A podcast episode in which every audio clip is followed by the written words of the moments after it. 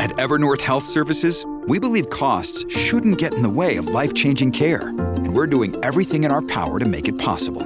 Behavioral health solutions that also keep your projections at their best? It's possible. Pharmacy benefits that benefit your bottom line? It's possible. Complex specialty care that cares about your ROI? It's possible. Because we're already doing it. All while saving businesses billions. That's Wonder made possible. Learn more at evernorth.com/wonder. You're listening to this week's excerpt from the Dear Prudence podcast. To get the full-length members-only version every week, join Slate Plus at slate.com slash prudypod. Dear Prudence. Dear Prudence. Dear Prudence. Dear Prudence. Dear Prudence. Dear Prudence. Dear Prudy. Do you think that I should contact him again? Help. Help. Thanks. Thanks. Thank you.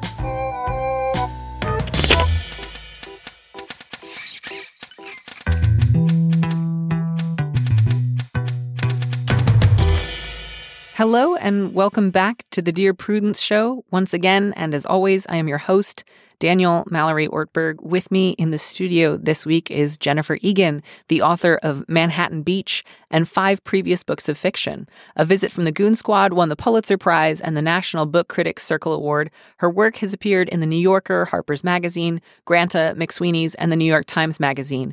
Jennifer, welcome. Thank you. And congratulations on the new book. Thanks so much. How's uh, how's everything going? How's the new book? How's uh, walking around living your life? Uh, it's good. I mean, I'm excited because Manhattan Beach was chosen as a citywide read for New York, which is really thrilling to me because New York is my adopted home and uh, really kind of directly inspired the book. Uh, so I feel excited to uh, to have so many New Yorkers reading it. That is uh, so great. I have never written a book about a city where the city later said thank you. Um, we're all going to read it now. Like that's just kind of lovely. It is really. It, it is a dreamy happiness. I have to say. Oh well, that's very excited, exciting even, um, and I think dreamy happiness should be the tone that we take with all of these letters. We're going to provide dreamy happiness. Hopefully, yeah. I don't know if it's going to be immediately available to all of the people asking questions, but that's going to be the goal for me, at least. That sounds good to me. Awesome. Well, our first uh, our first letter is not starting in a position of dreamy happiness. Our first letter is starting in a position of alienation and profound distress at work. So, we're going to get started with a tricky one. The subject line is just what to expect from bosses. Dear Prudence, I'm having some problems at work. Actually, a lot of problems. I work with only two other women, one of whom is my superior, and every day I walk in dreading what I will apparently fail at today and leave feeling awful. I go home and cry at least three times a week. I feel as though they both regularly throw me under the bus in order to make themselves look better to the boss. They insult me, they call me incompetent, have gone digging through my trash. It just never stops. I would approach the boss about their actions, but he loves them too. He even officiated one of their weddings earlier this year. This is my first full time job after college, and I have no idea how to approach this when it seems like the deck is stacked against me. Oh, man.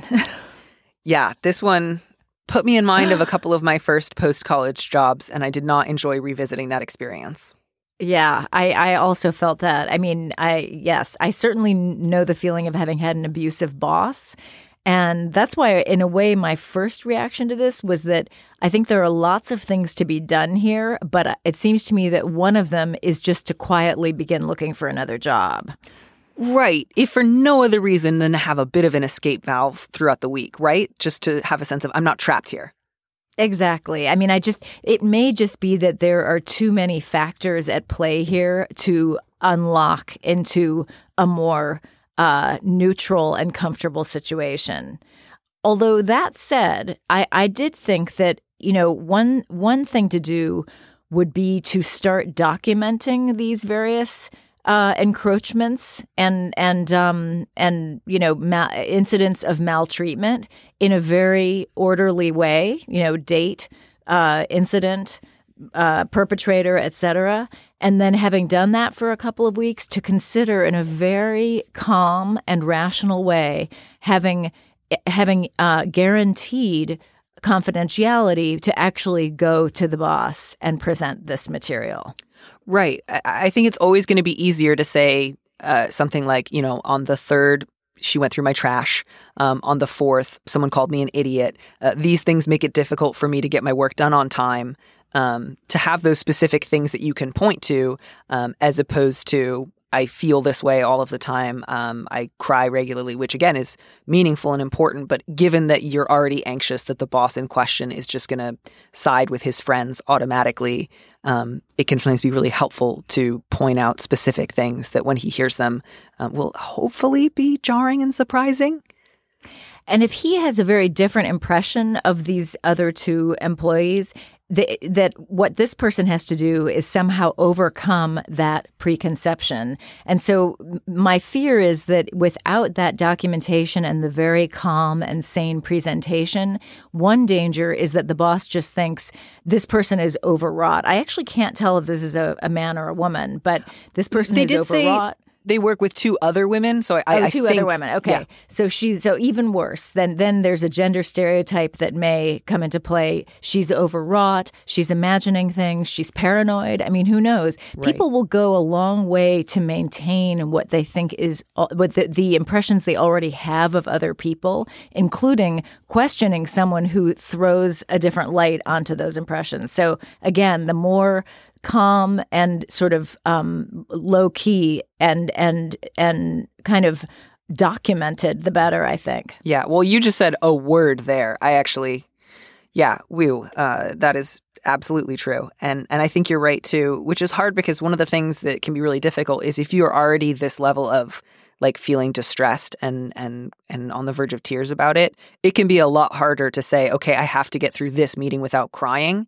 Um, because as soon as that becomes your goal, all your face wants to do is produce tears. Um, so I think when you do have this meeting, to kind of prepare yourself as best you can beforehand. Um, you know, get your crying out earlier in the day if you can. Obviously, you can't perfectly control your body and make it not cry. Um, but as much as you can rehearse it, maybe practice on a couple of friends beforehand until you can kind of get through. Here are the main issues as I see them. Um, here are the incidents that I have documented until you can get through that while maintaining your composure. That's going to go a long way towards hopefully helping you get heard. That is so true. I mean, I actually think rehearsing and practicing with friends is such a good idea. I mean, speaking as someone who had very serious performance anxiety for many, many years, it's you know anything that can be done to kind of shore up one's performance because it is a performance. This is a really scary thing to go behind the backs of two people uh, you know who seem to ha- really not have her best interest in mind to try to appeal to a person who seems to really like and trust those people. And this is someone right out of college. I mean it's a lot to ask. I would be nervous to do it now as a 55 year old woman. So the more she can rehearse the better yeah, and, and, it is hard. I, I, it's it's been a while since this happened, but I did um, once cry when I was in a meeting with my boss, and one of the things that was just so difficult was once it started, I just felt so embarrassed um, that I could not stop crying, um, and I wanted so badly to just like hit the reset button and respawn myself and walk in again um, as a new person. Um, and it's it's really difficult. It's really difficult when you're crying at work um, and you're aware that other people feel uncomfortable, um, and that's a hard position to be in. So. I, I, I think you. one other um, one other thing that's really good about the documentation is that it has a sort of legal tinge to it, which is not a bad thing to do. That's just a, a subtle chord to strike in this conversation because I'm not sure what sort of recourse an employee has who goes to her boss with, you know, documentation of abuses by other employees, but there may be some recourse.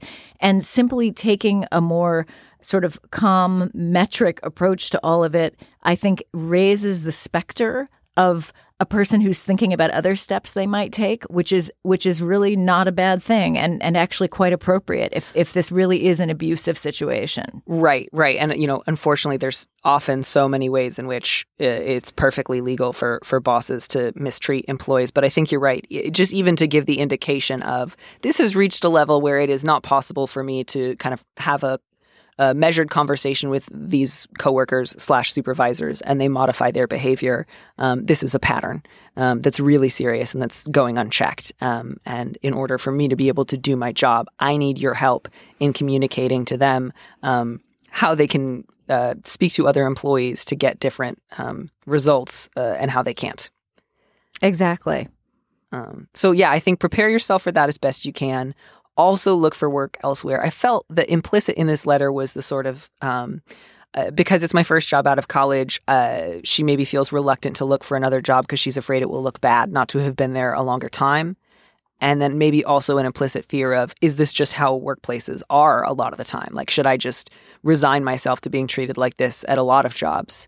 Um, and I would just say, you know, generally speaking, it's not great to have like multiple, multiple, very brief um, uh, tenures at different companies um, over the course of your career. It is not going to hold you back over a lifetime to have spent one job where you were only there for six months. Um, and the other one is no, it is not. It is not okay or or something that you can just expect from most workplaces that you will be treated like this. No, I mean going through the trash is is pretty serious. I mean that's really strange. I mean, and and I would also be curious to know how she exactly knows that. Um, I so wonder again, if they just cop to it. If they're like, "Yeah, I went through your trash." Maybe, yeah. I mean, again, that just seems really um, clearly they are very threatened by her. So mm-hmm. I guess another thing to to consider would be that she may have more more power or more presence than she's giving herself credit for. Because if she were a nonentity, they would not be doing these things. There's there's something about her that has them nervous. Maybe she's really capable uh, has a huge amount to offer and they feel insecure for their own reasons. But it's another reason to feel emboldened with with documentation and, and hopefully in the right state of mind to to walk in and very calmly present the evidence. Yeah, yeah. So I, I do think, you know, take the record, write that down. That does not mean, by the way, that you have to wait two weeks for them to do more stuff. I mean, to the best of your recollection, go and write down the things that have already happened. Ask to set up a meeting with him. Prepare as much as you can with the other people in your life. Um, in the meantime, try to stay as neutral as possible towards them and look for work elsewhere. Um, and hopefully, his response is open. Um, I, I, I do worry that even if he gives you the benefit of the doubt, hears you out, does his best to help you, if he's not seeing them on a daily basis and how they treat you, that even if he were to say to them, you guys need to stop doing the following things, that they will find other ways to take it out on you.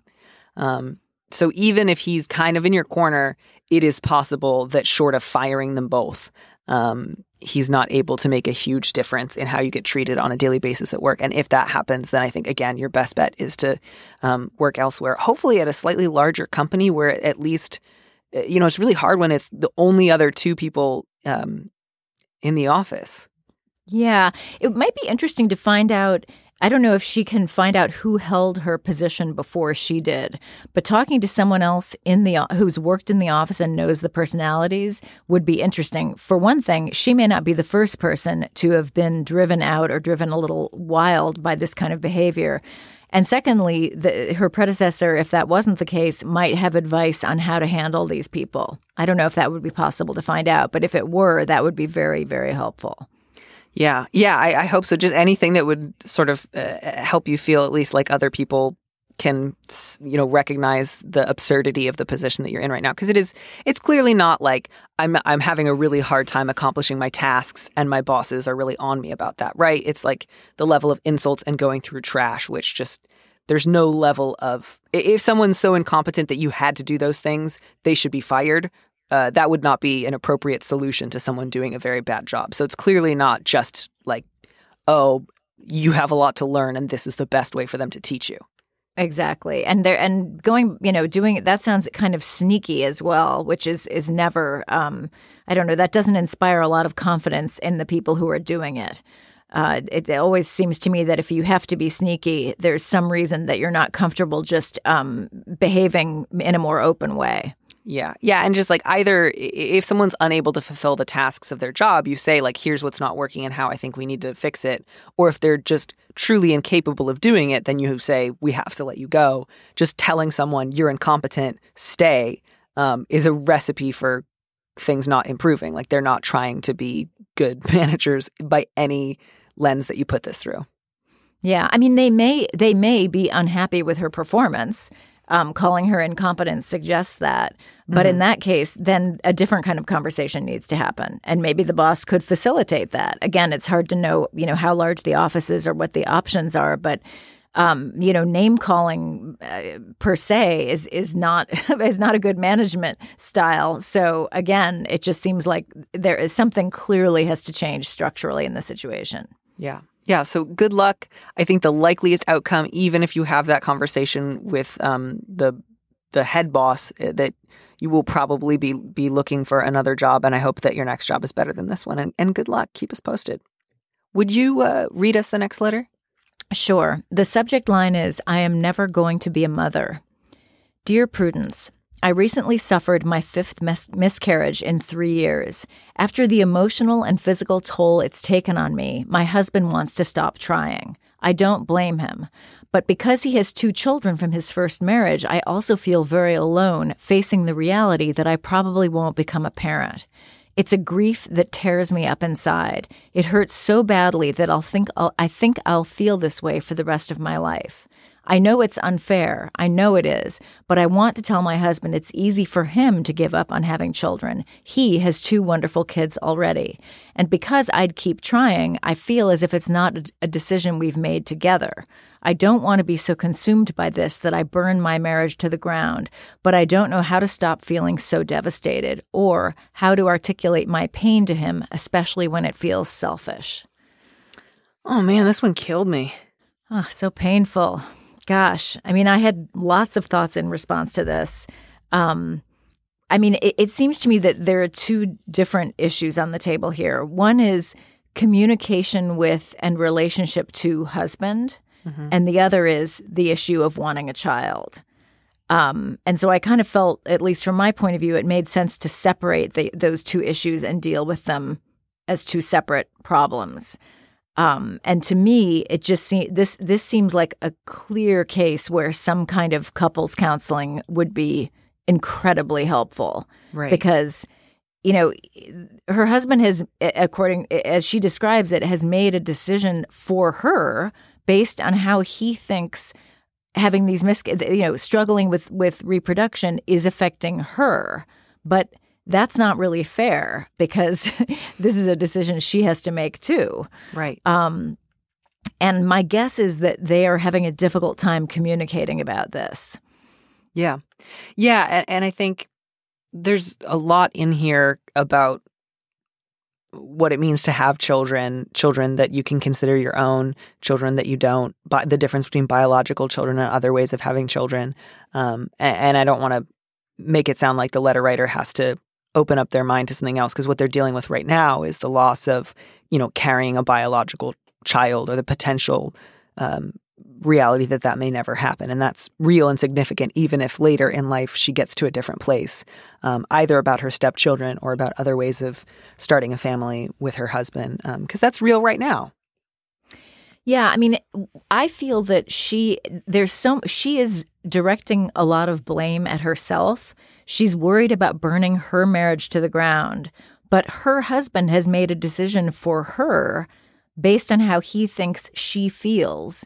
And, you know, again, I just, I feel that it doesn't seem like this is quite fair. And yet she feels responsibility also for possibly imperiling the relationship. So it just feels to me like a lot of guilt and a lot of pain, which is mixed in and scrambled with general, um, you know, agony over this question of having children.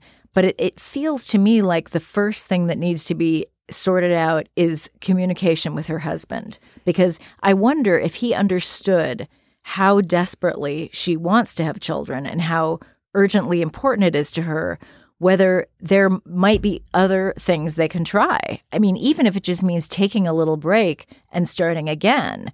Right. Or, I mean, I, I, it's you know, she we're not. It's not clear what sort of reproductive things have been tried or anything like that. But you know, there are just a lot of ways to go with this. Right. But communication is so important. And I think that's such a good point because it's like right now, the thing that she's facing is either stop forever or what they've been doing, which is, you know, five miscarriages in three years. That's that's a lot. Um, and so those both feel like two really big, painful either or options. Um, and I think, um, I, again, that's not to say that they might not ultimately um, still decide that they will not try again. But I think rather than saying, we're done we're never going to try again. That's off the table. Um, to say right now, as as a couple, you two need to take a break from trying in order to deal with the tremendous, tremendous pain that you're in. Um, because Yes. you deserve support in this. Like right now, you say you feel like your job is to stop being devastated, and I just don't think you can ask that of yourself. No, and and and what she says about her husband being in a different position is really quite true. um, and so again, I just it feels like there are many things that they are having trouble saying to each other, or at least that she is having trouble saying to him. Right. And I think it's really important that he he, he hear those things because she's worried about burning the marriage to the ground out of uh, it sounds to me like the fear is I'm going to exhaust my husband or run through his goodwill or just be such a handful that he can't deal with me. But I actually think that the real danger is is the opposite. By by not telling him how she feels and how important this is to her and not making sure that he really understands how high the stakes are and the gulf that she feels from him, I think the danger is that later she blames him for all this. So he needs to really understand that that you know this is really these are this is it doesn't get any more serious than this. Right. And they need to be in this together or down the road they may find that things become very difficult. Right. And I think that's a really good point because I, I don't want the letter writer to feel like you two have to put the brakes on trying to have biological children right now so that you can go to therapy and fix everything um, and get on the exact same page. I, I cannot at all guarantee that couples counseling will mean that you two will end up agreeing. It may very well be um, that you guys have to come to a very real and painful impasse where he just says, I'm not willing to go through that again. And you say, I am um, and you will have to deal with that as a as a couple. But y- you don't have to solve that right now. Right now, what you need is help with your devastation and help articulating your pain to him when you want to filter it because you're worried that it's selfish. Exactly. And it also seems to me that the the letter writer's husband is concerned about her. But she, it sounds to me, would like to keep going with trying to have a child. Yeah. So again, if if his concern is for her, then he needs to understand that this is actually what she wants. So I'm not convinced that there needs to be a break at all. I just think some kind of facilitated communication would help so much.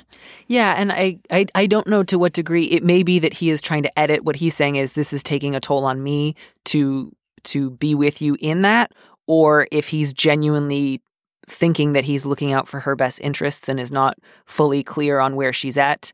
Um, but yeah, I, I, either way, I think that going to therapy together, um, a- agreeing to pause for at least a couple of months as you work through this together, maybe finding a support group for other women who have had miscarriages and are struggling with the question of whether or not they're going to have biological children so that you can feel less alone. Um, that might be really helpful. And that doesn't mean that you're going to either, um, you know, get pregnant and carry a child to term this year, or that you're going to become perfectly reconciled to not doing that. Um, but that this is you. It, it makes sense that you're devastated. This sounds devastating. Um, and when you're devastated, you need help and support. Um, you should not um, beat yourself up for having desires or feeling pain or anguish, or try to keep it all to yourself so that you can make the people around you more more happy. And that's not to diminish. I'm sure it's been hard on your husband too, but this has been happening in your body. Exactly. And and the emotional and physical toll of reproductive medicine is really intense. Um, and so that is probably not helping with with her state of mind. Uh, I think I think the support group idea is really excellent. I wrote a, an article years ago for the New York Times Magazine about single mothers by choice, and so in, in you know it, there was some kind of assisted reproduction in all of these cases, and so of course there were issues of infertility and difficulty and you know varying degrees of of challenges, and it's my sense was that talking to other women who had been through it was so incredibly helpful partly eh, you know to begin the process of also asking the question of whether a family has to happen in exactly that way you know whether other kinds of options might be eh, you know eh, appealing and and you know satisfying. Um, you know, and, and, so it just it feels like it, camaraderie and and some sort of um, you know sisterhood here would really be helpful. Yeah, especially too because I think you would not feel that same guilt about um, bringing someone else down, which is not what I think you are doing to your husband, but is what I think you worry that you are doing. Um, talking to other women who have experienced this same thing, you will not feel like there will just be a even if it's not immediately comfortable if you don't immediately like mesh with all of them beautifully there will at least be this sense of i don't have to explain this to her or she doesn't have to witness this from the outside. Um, she's been there too. And to have that as a sort of basis for sharing your experience um, and your fears and your feelings i think would i think would be really helpful to you. Absolutely. And just hearing other stories other ways that this story can go because you know it can it can all kinds of things can happen as as we know um you know and maybe maybe some of those things will happen for this person and maybe re- they need to try reproductive medicine a little bit more before that point is reached. Right. And of course, I don't know if they have tried that or if they can afford that. So I, I just want to add that caveat of that may or may not be immediately possible. But um, if it, if it is not something that you've tried, if it is something you would be able to access, I hope you can give yourself permission to talk about and contemplate that. Absolutely. Whew. And that's just big. Yeah, I, I, think the biggest thing here that you can address is just the part where you feel very alone. Um, I don't know what it's going to look like for you if you and your husband are ever able to come on the same page about um, what is or isn't worth it. Um, I don't know if you will ever conceive and, and carry a biological child. Um, but I, I, do know that you can feel less alone. Absolutely. And that, uh, you know, a relationship that's strong and loving will come through this. I really believe that. And I, I just have, I'm such a huge believer in the power of communication. I think so often people just don't understand what the other is thinking. And a little, a sort of, um, a little tangle of grievances can develop um, in which you know everyone feels guilty, everyone feels bad. You know, her husband may think that he's really doing the best thing for her because they're having trouble expressing to each other what they want. So I just think remarkable things can happen in that context.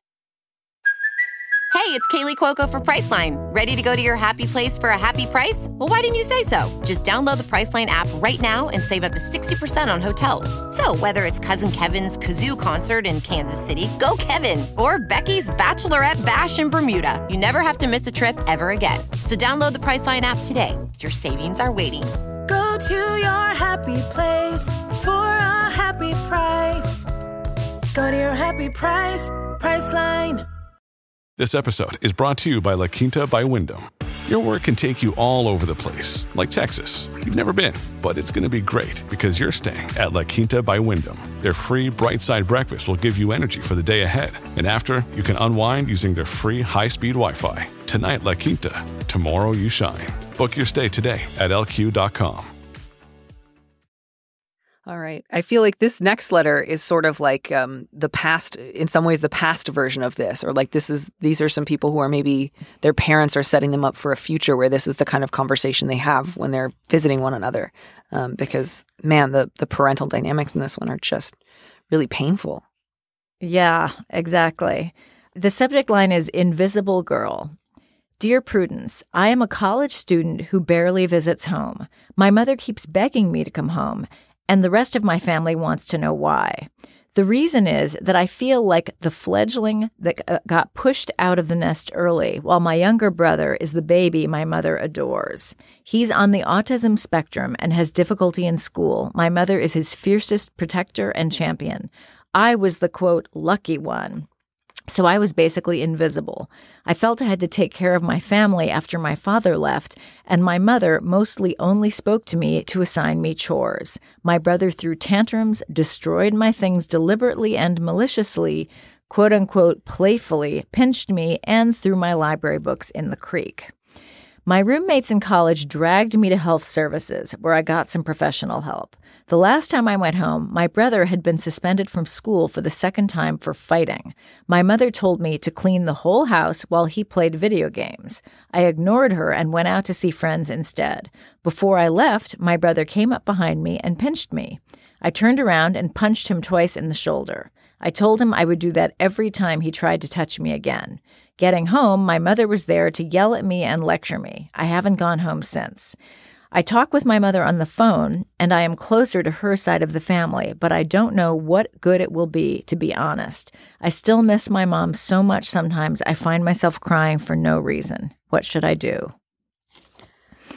Oh man. Ugh, yeah, painful. A, lot here too. I, I I will say one thing that I think this letter writer has done correctly, um, even though it's really painful, is say right now I can't go home. Um, in part because of the way that your mother um, treats you and has treated you and has not intervened when your brother has uh, hurt you, um, and also because you recognize that you can't be in a situation where you're punching him. Um, that that's not that's not um, the right response. That's not going to be safe for him. That's not going to um, be safe for you. That's not the future that you want for your life. So I just want to say, you know, good on you for realizing I can't be here. And good on you for following your roommate's advice and possibly dragging um, and going to health services because that is also an incredibly positive step. Yeah, and, and I wish that that just made things feel better. It, it, you know, I think implicit in this letter is that sort of sense of like, yeah, that sort of helped, but I still cry all the time, um, and I, I just that makes a lot of sense to me. I, I, I wish, I wish that it didn't, but this is a situation where it makes sense that you're crying a lot. This is very, very sad. It doesn't mean you're doing anything wrong right now. It just means that you're grieving the loss of um, feeling like my mom's going to look out for me. I mean, it seems to me. I mean, first of all, I think this is a, a dynamic that ha- that emerges very often in families where one sibling has some kind of health issue, either mental or physical, that requires a lot of attention from the parents. And it, it sounds like this is a household without a father, so that uh, you know, this is a mother who's got a lot on her plate too. But one thing that really comes through to me is the letter writer is crying and missing her mom. And in the second sentence of the letter, my mom keeps begging me to come home. So there's a lot of love and desire for togetherness, both on the side of the letter writer and on the side of her mother, which I think is really positive. And the question is, how can that be parlayed into a more, a deeper understanding of each other? Right, because um, I, I think you're right that there's there are feelings of affection there, but one thing that that's not being translated into is is the mom kind of looking out for her, um, and also uh, an ability to honestly communicate what's going on. Um, I, part of what I, I'm concerned about is like when the mother keeps begging this letter writer to come home. Is it because she wants to see her, or is it because she wants um, someone to clean the whole house?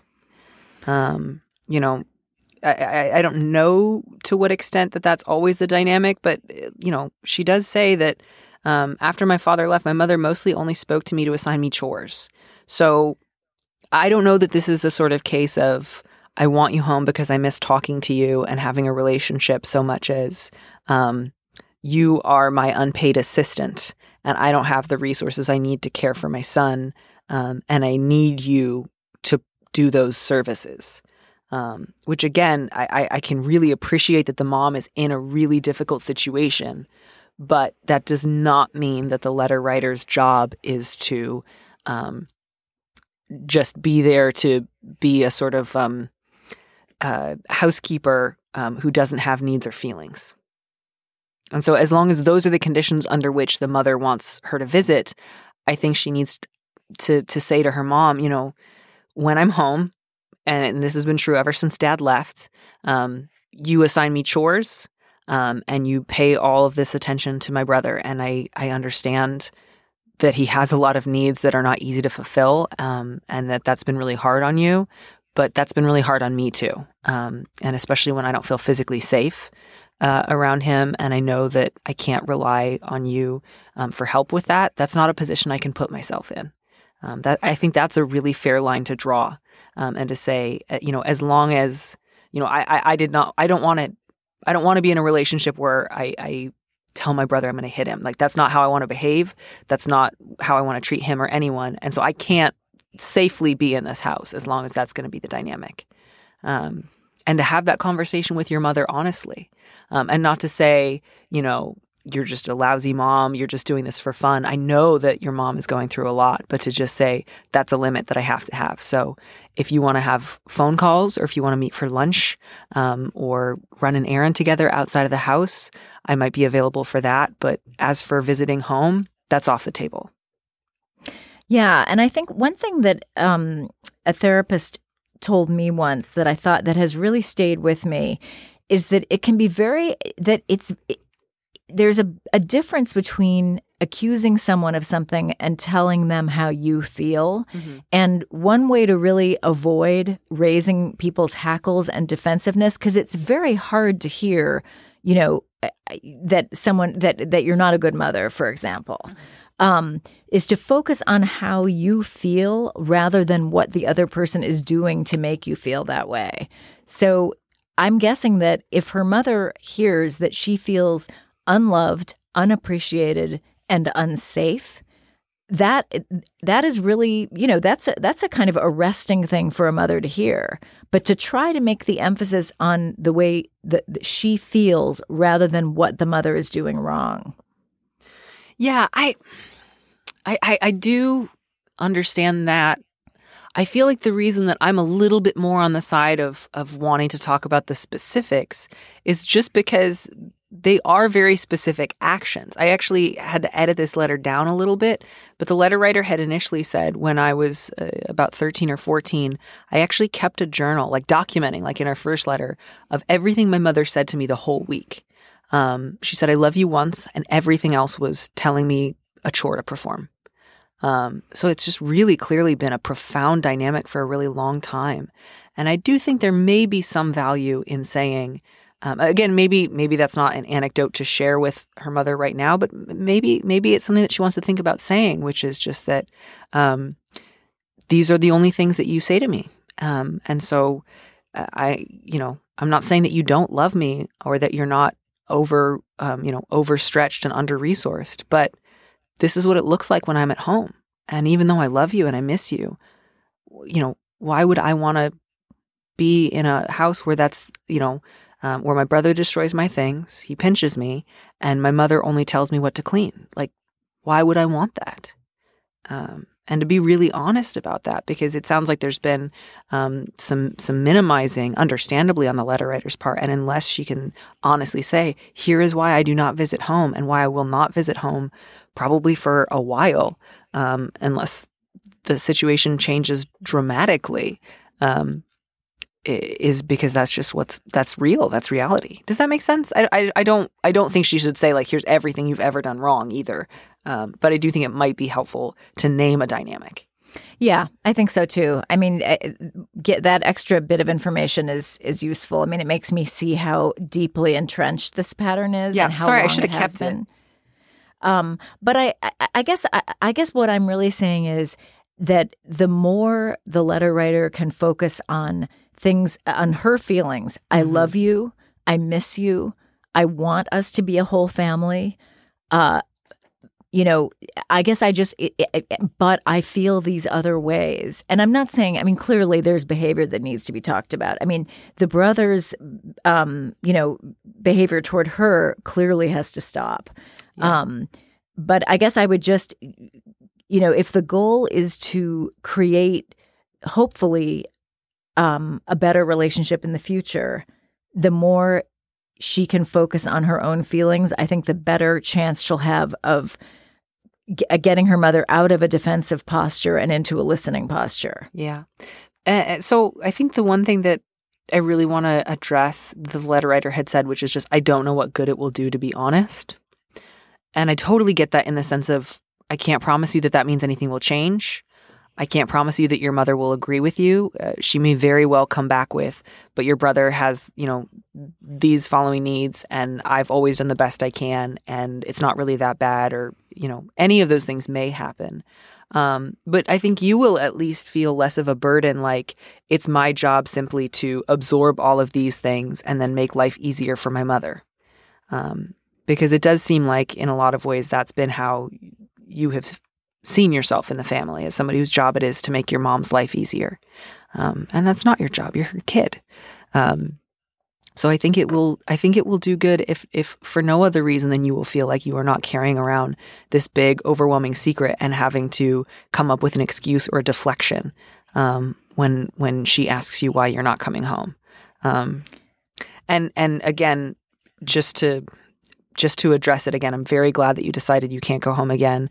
Um, and I also understand that there's been a lot of ways in which your brother has treated you um, in ways that do not make it safe for you to be around him. So I don't want any way to say um, that those things aren't real and important. Um, but I also just, you know, really, really want you to know that part of this is just also about his safety. Like he's operating um, under a set of circumstances that are really different from yours. Um, and just as it's not your job to be um, a, a, housekeeper for him to make his life great, it's also still not okay um, to to hurt him back because he has hurt you. Um, so, um, just just to really make sure that that is something that you're as aware of as you are about all these other dynamics, which is just um, it's not safe for him if you feel like the only way you can exist in the same house with him is if you have a policy of when you touch me, I hit you. Um, I don't want that for you and I don't want that for him. Absolutely. yeah. And I also think when talking to her mother, you know, I think honesty is always, you know, as long as it's done with kindness, mm-hmm. is always a good thing, uh, pretty much. Uh, rare that things go wrong because of that. Um, but I also think it it may not have immediate impact. I mean, the mother may initially react defensively. Right. She may be angry. Right. Um, you know, she has a she has a, a perspective from which you know this is you know th- this is what needs to be done. So help me do it. But I think down the road, you know, sometimes people hear more than you think they're hearing, hmm. um, and I, and it may be that this is something that is going to take a while to to get sorted out. But it is so important that that that she do her mother the service of explaining why she doesn't want to come home. Yeah, yeah, and even if that does not immediately result in a great deal of change, um, you know, you will at least not feel like you have to lie to her every time you guys talk on the phone. Um, and that will be helpful as you continue to access like mental health services on campus and figure out, you know, where will I live uh, over the summers or after I graduate, since home's not an option for me. Um, and I hope that eventually you're able to develop a different kind of relationship with your mother. Um, it, it, may simply be that with your brother, um, civil distance is the most that you can hope for. I don't know what what repair there might look like, um, but you know, hopefully you will be able to stay in your mother's life in some way. Um, but right now, what you need um, is distance, space, and time and safety. And you can't get that at home. Um, and the only way you can start to get that for yourself um, is if you take really good care of yourself and ask for help and support from the services available to you on campus and from your friends. Yeah, and congratulations on fi- on finding friends who you know have your best interest in mind and mental health services that are giving you some clarity. I mean, that's people sometimes wait, you know, decades to find those things. So I feel like the letter writer has some very good instincts and is reaping the rewards of those, which is really wonderful. Yeah, I'm really, really glad you have friends who are looking out for you like that. That is just, I'm so happy to hear that. And um, I hope you can just lean on them um, in this. And, and just, yeah, when you cry, that makes a lot of sense. Be kind to yourself, let yourself cry talk to a friend or a therapist about it. Um, that does not mean that you're doing anything wrong. That just means that you're grieving um, the pain of your current reality. Yeah. Man, I don't know if we landed at dreamy happiness today, but I do feel like we got somewhere kind of lovely. Um, and with at least some possibility for something different, and that I think is is meaningful. Absolutely, and the hope is that the love that exists amidst these conflicts and these entangled and enmeshed histories can can ultimately rise to the surface and and carry the day, but it can take a while. Yeah. Uh, Jennifer, thank you so much for coming on this show. I can see why the city of New York loves you. Aw, um, that's so sweet. just wonderful, and I, I hope that um, you have a fabulous, fabulous rest of the day. I, I enjoyed this so much. I, I I feel like, well, wait, can't we do some more letters? right? Yeah. I mean, maybe this will inspire you to, uh, I don't know, heal a stranger's life uh, as you as you walk out. Somebody else may just be in need of uh, hope, hope or clarity or support, and you will be able to fix their problems. Nothing would make me happier. And maybe someday you can come back on the show, and I can just pepper you with even more questions, and they'll all be about like, you know, coworkers and dogs. No more fraught family stuff. Just some real. It's a standing good- offer. It's a standing offer. I would do it anytime. Awesome. Well, thank you so much for taking the time, and uh, come back soon. All right. Take care. Thanks for listening to Dear Prudence. Our producer is Max Jacobs. Our theme music was composed by Robin Hilton. Don't miss an episode of the show. Head to slate.com slash Dear Prudence to subscribe. And remember, you can always hear more Prudence by joining Slate Plus. Go to slate.com slash prudypod to sign up. If you want me to answer your question, call me and leave a message at 401-371-DEAR, that's 3327, and you might hear your answer on an episode of the show. You don't have to use your real name or location, and at your request, we can even alter the sound of your voice. Keep it short, 30 seconds, a minute tops. Thanks for listening.